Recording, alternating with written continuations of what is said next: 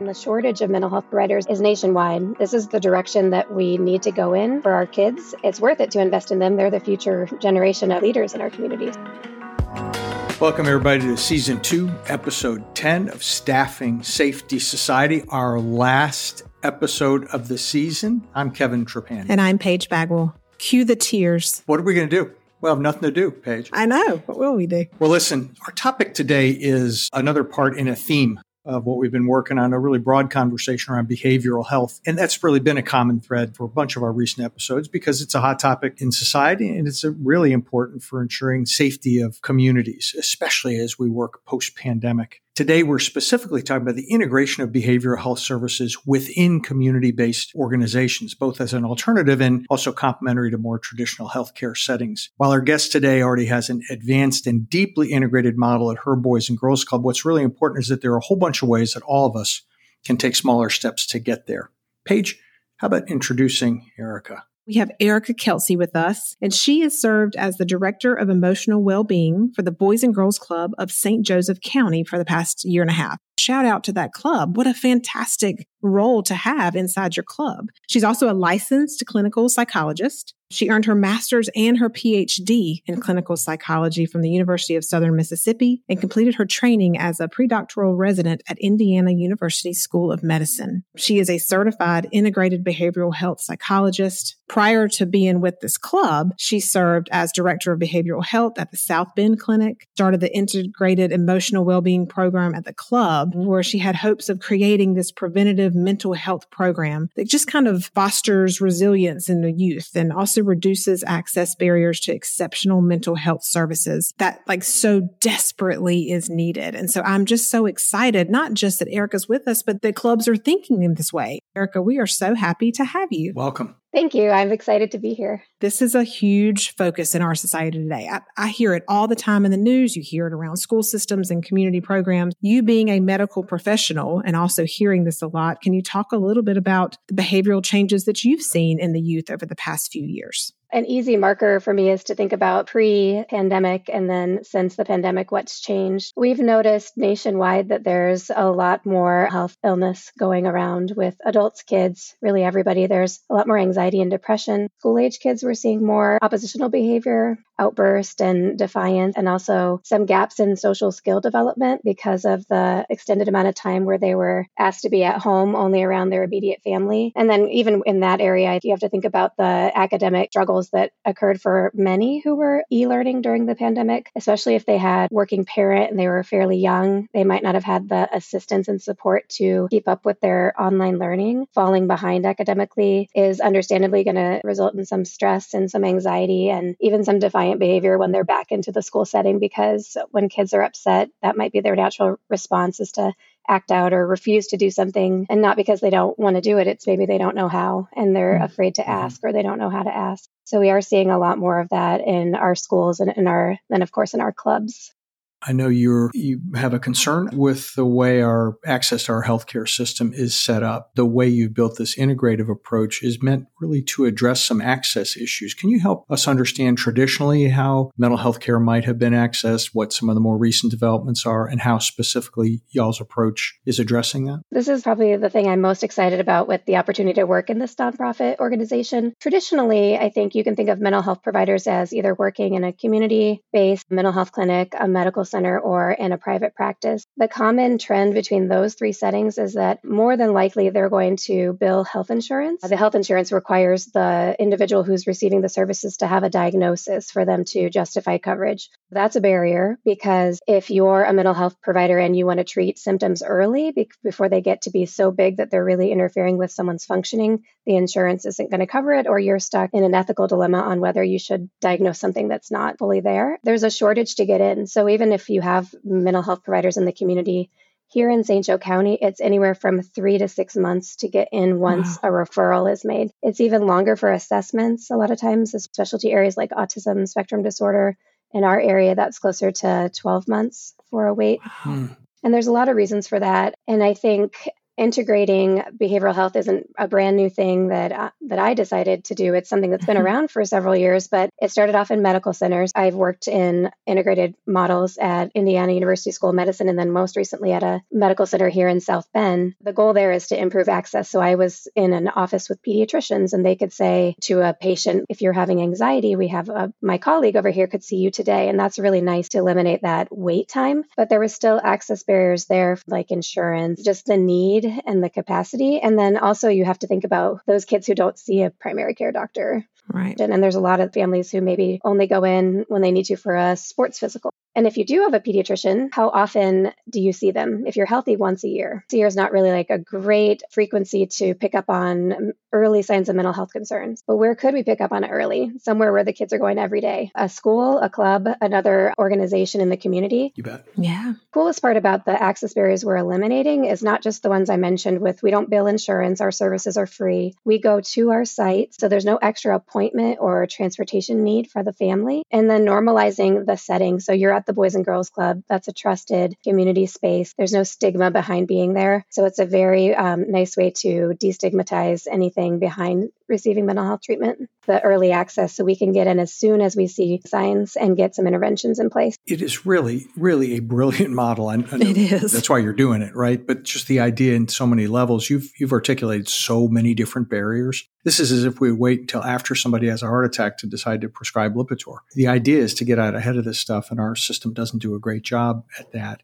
Talk to us a little bit about in the club. How does this model look? Our model has two main tracks. One is our youth facing, and the other is our staff facing. We think of our staff, as, uh, our frontline staff, the ones that are in the club sites, as the like one of the number one protective factors for recognizing the early signs and developing resiliency skills and coping tools and things like that. And just that trusted relationship is so important. So we invest in our staff's mental health and well-being by offering drop-in wellness workshops that are different themes that the staff have voiced they want to learn more about. Might be something like sleep hygiene or healthy boundaries at work or whatever. Then we also have an in house mental health provider who will do free therapy for any staff member who reaches out. And for those who may not want to see a staff therapist on our team, also have um, telehealth and there's free mental health access that way as well. We have a community partner who is a private practice that offers free services for our staff and our club families at no cost. Oh wow. so we've developed a really great option based system for our staff. And so I think that's been pretty well received and well utilized, even just being here for a little under a year and a half. And then on our youth facing side, we follow a three tiered model. The first tier is our universal level. This is where we want to target the biggest number of kids. So 80% of our kids who may have mental health concerns or behavioral concerns emerge eventually should be managed well with tier one. So it's universal and everybody gets it. That means that all of our club sites, kids are getting weekly social and emotional learning curriculum. So they're learning things like healthy expression of emotions, coping tools,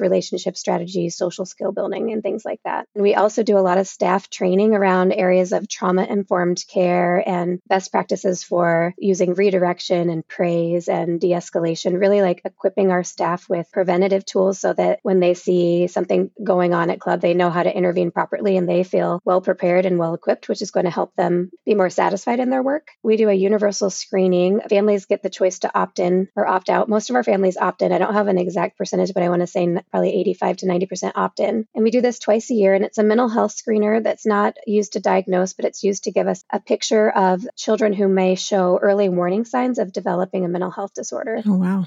We do it twice a year. With the results of that, we make recommendations. I have a whole team that works under me who helps to kind of sift through and do follow ups with the parents to get more information and then make recommendations, which might be something we could do in house, which brings us to our tier two level of intervention, which would be like a group therapy. So we can mm-hmm. offer that in house. We also have a lot of really cool things at our tier two level. We have, for the past six months, we've been using Mightier, which is a kids biofeedback program where they get to play video games while they're connected to a heart sensor. Oh, wow. And it teaches them how to regulate their emotions and regulate their body's physiology. Wow. So that's out at all of our club sites. It's a really cool program. That is awesome. That's amazing. And we have uh, several other programs and resources that are kind of at that early intervention phase for our club kids. It might be like a family outreach, it might be resources that we send home. Just depends on the unique reason for the elevation. Generally, we allow any of our, our club directors to send referrals to us if there's a child who they think might need mental health support or some resources from our team.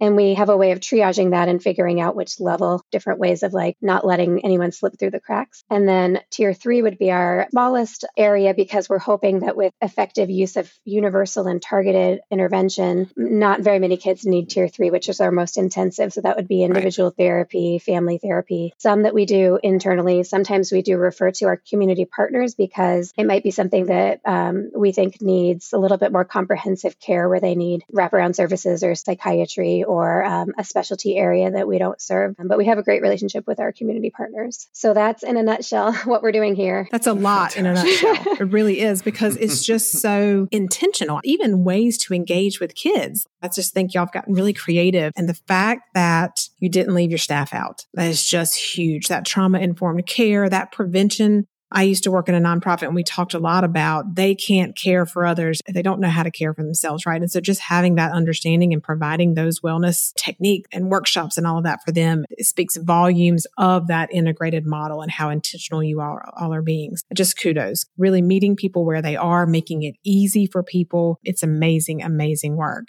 I guarantee you there are other nonprofit leaders that are saying like, gosh, I would love to do all of these things, but I don't know where to start. Yeah, I think if it's an organization who's at the very like starting level they don't have any mental health providers on their team what i usually recommend is reaching out to their local community mental health centers and learning about what resources the community mental health center might have to offer, even a lot of times at no cost to other nonprofits. There's community mental health centers that will provide trainings for staff on trauma informed practices. They'll come to your site and do trainings. Prior to, to me starting, I know the Boys and Girls Club of St. Joseph County was contracting with community mental health partners to bring therapists into the clubs on like a contract as needed basis. And I think that's a common thing when someone's just putting their toes in to see if it's mm-hmm. something that they would like or need at their site. There's universities around that have master's oh, yeah. or, or doctoral level mental health programs. That's another good area to reach out because a lot of times, same thing, they might be willing to do trainings. You might be able to establish a internship or a practicum placement. Those are other like really low cost ways of getting some mental health services and some trainings into your staff.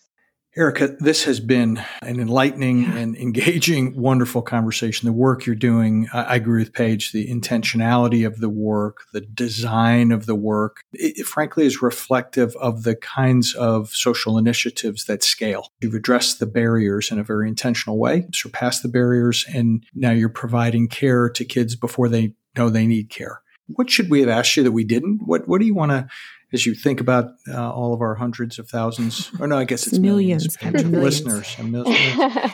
Something that I often say when I'm doing trainings is when you're able to shift your mindset to stop thinking of mental health and well being as a silo that only mental health professionals can manage or can work with and start thinking of it as a community responsibility. Mm. I think the sky's the limit for like mm. the, the number of opportunities and, and things that you can do to be preventative and the shortage of mental health providers is is nationwide and so this is the direction that we need to go in for our kids it's worth it to invest in them. They're the future generation of our, our, you know leaders in our communities.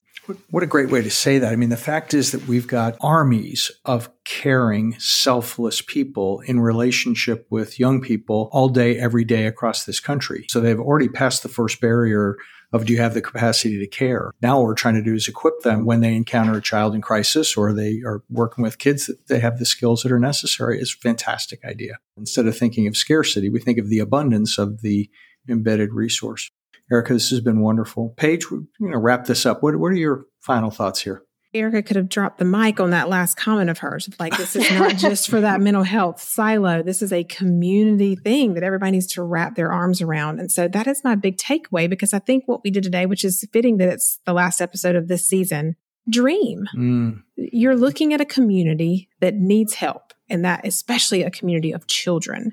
And so dream big, make phone calls. I mean, that's really what Erica called people to do. Just make the right phone calls in your community to say, how can we just show up? And I just think that y'all are doing that so well. Um, I just am really, really excited to keep watching and learning from you all because you're doing some really great things you know, it's it's so fitting that this is our last conversation of this season. We've talked to some of your colleagues in the Boys and Girls Club community who have gone out and put dogs on their staff literally mm-hmm. because they break down barriers and create a warm yeah. environment. And they did that for kids and they found that it was most helpful for staff. They saw staff that needed something that they probably would not have noticed before. We've talked to people about conscious and unconscious bias. We've talked a lot about the demands on staff coming out of the pandemic, all the deficits that exist from having kids in asocial environments for such a long period of time at such an important developmental stage. And it all delivers every afternoon and a lot of mornings to all the boys and girls clubs around the country and YMCAs and camps and all kinds of Jewish community centers. And what you did today was you gave all of them a place to start.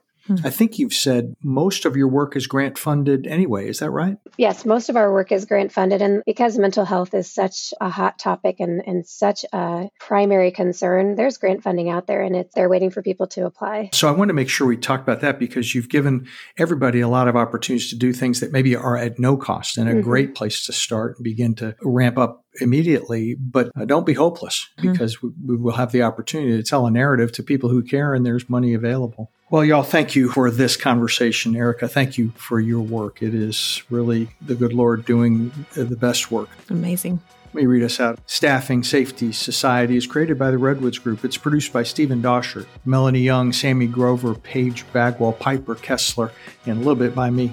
If you like the show, tell a friend. Leave us a review if you can. It means a lot to us. If you have a topic suggestion or any kind of feedback, we'd love to hear it, particularly here at the end of this season. If there are things you really want us to dig into next season, let us know. Who knows what that will look like, but we're certainly open to your ideas. And just click on the link that's in the show notes or you send an email to us at community at redwoodsgroup.com. Again, community at redwoodsgroup.com, and we'll get back to you. Staffing Safety Society is recorded weekly in North Carolina. I'm Kevin Trapani. And I'm Paige Bagwell. Thanks, y'all, for being with us. Take care.